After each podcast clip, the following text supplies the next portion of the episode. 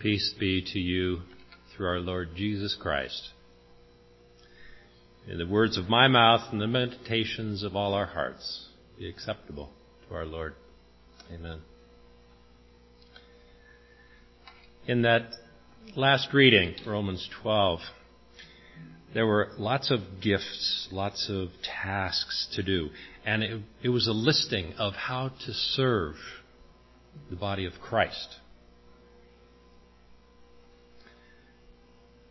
But let's dwell on that phrase, the one body of Christ. Consider that there's a bride and groom coming together, and they are one. Consider that Christ is the groom and the church, the bride.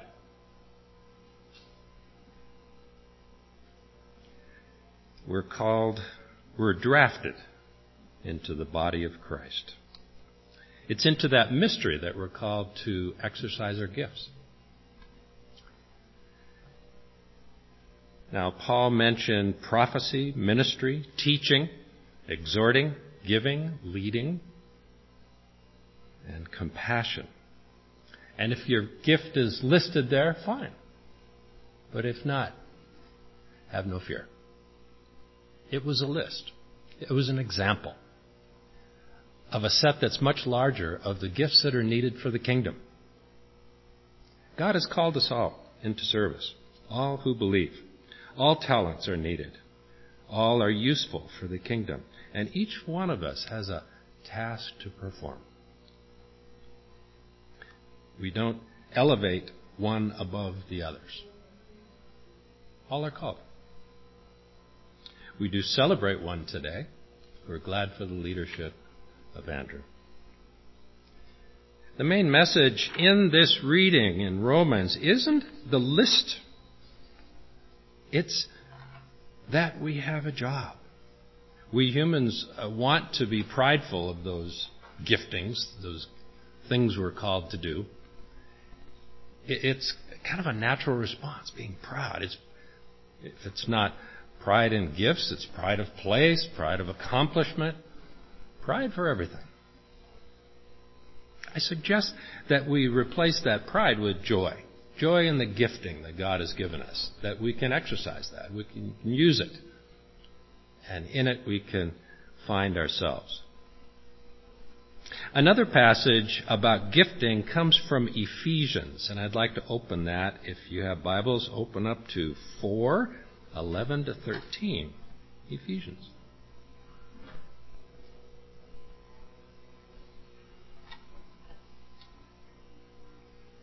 It was he who gave some to be apostles, some prophets, some evangelists, some to be pastors and teachers, to prepare God's people for works of service, so that the body of Christ may be built up until we all reach unity in faith and in knowledge of the Son of God, become mature, attaining to the whole measure of the fullness of Christ.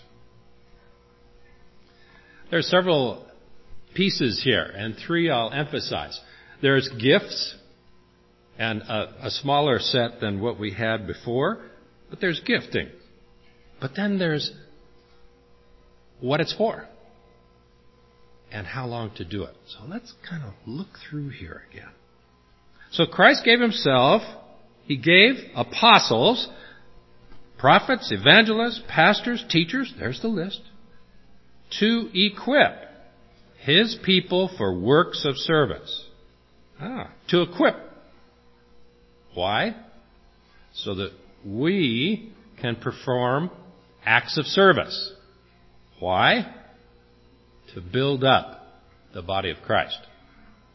Each one feeding into the next, all to the crescendo of building up the body. So the teaching is so that we can be do well and good at our service and building up the body. Pastors and teachers have a job to do in equipping us. Then we have jobs to do. And I submit that parents and aunts and uncles and grandparents are all teachers. We all know that.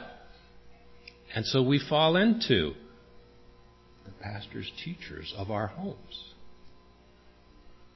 We're called into that and we need to live into that. In this age of specialists, you know, it's so tempting to turn teaching over to professionals. In this age of specialists, it's easy to turn religion over to pastors. We're called into it. We stand on our own. Our obedience and hard work is helping bring about Thy kingdom come, Thy will be done. We know that from the Lord's Prayer, Jesus' prayer. And our obedience is tool, is help. In thy kingdom come, thy will be done. We're called to play our part. It's our job, our commission. How long should we keep doing that work? And the passage tells us. And that's where the hard lesson comes, the, uh, the, ooh, the big gulp for all of us, for Andrew here, for all of us as parents. The passage says, until we reach unity in faith. We may not accomplish that this Sunday or next week. We have some work to do. We'll keep at it then until we've come to unity in the faith. Now, unity in the faith doesn't mean we all believe the same about politics, but we have a united understanding of the faith and purpose.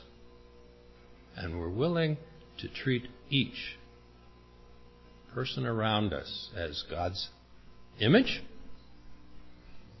and that they're loved, therefore we can love them too.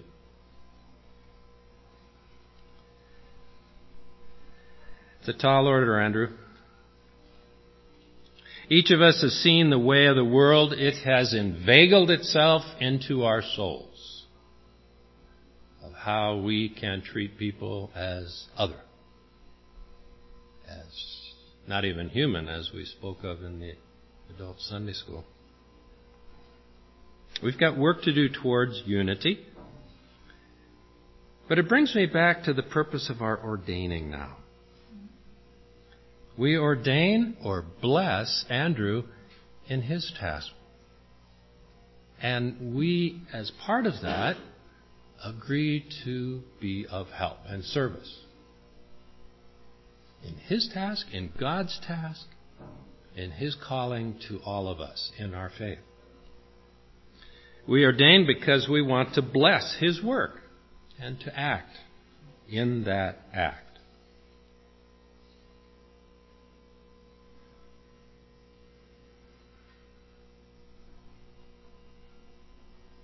Ordination is a joyous and sober time.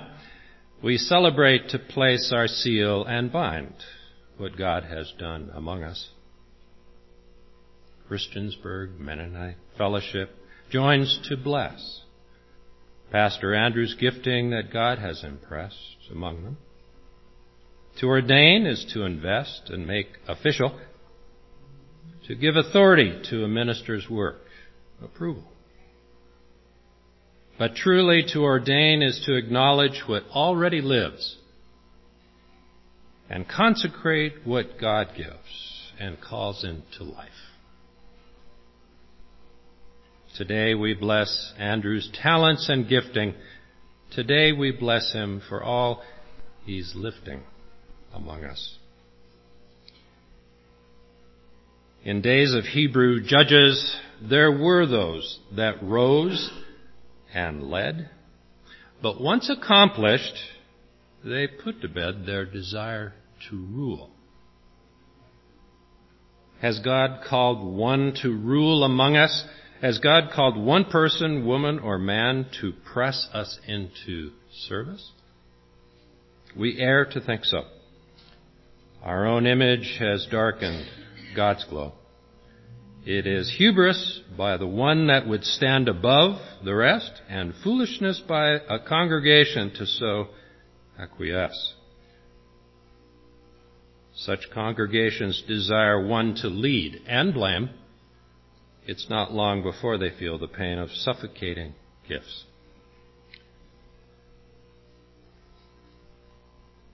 It harkens back to Israel's cry for a king. Like other nations, a king would fight their battles and wring a sword in human flesh. Surely Christiansburg would not have another do its work, nor leave God's word to priest's word. Let it be known, ministry is everyone's business. All believers are called to speak of God's goodness. Jesus Christ has a good work here. All believers are called into the Spirit.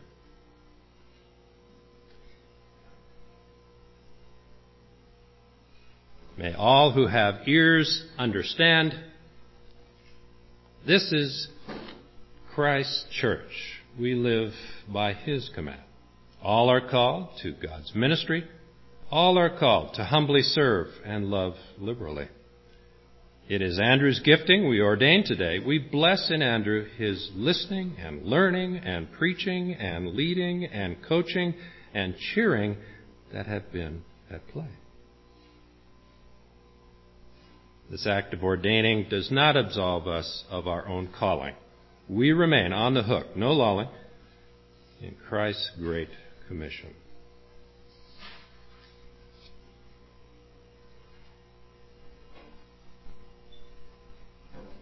Christiansburg Mennonite does not have a mission. The mission is Christ's. We are directed by His commission to save the world. We are called to join what already lives. We are called to love that others may give their hearts to God. May God's love fill us until our hearts are tight. May God's Holy Spirit trouble us until we love aright. It is by Christ that we'll see the way forward. It's by His Spirit we'll live and work onward in hope. Lord Jesus Christ, may your calling lead us all to joy in work with hope that's full of energy and love, undeterred. May Andrew and his family know your great love, Lord. Andrew and his family experience steadfast encouragement that this congregation affords.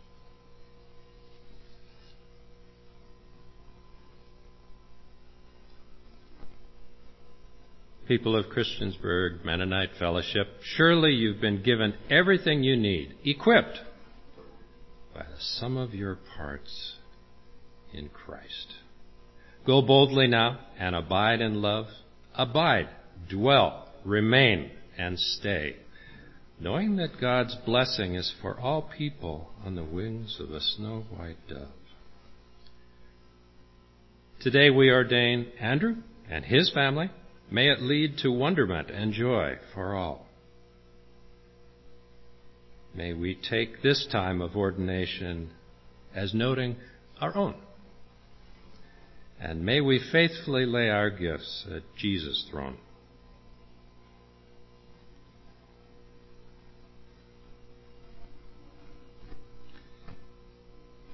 Andrew and Molly and Simon and Sarah May you be blessed. May you be protected from harm and find rest for your souls. May you huddle together for strength and spread out in the breadth and length of God's love. Though there will be dark and lonely times that shock, surely Christ will speak to you as you seek, ask, and knock. May you find that Jesus is your constant friend. He's the one always there, present to lend in all your needs.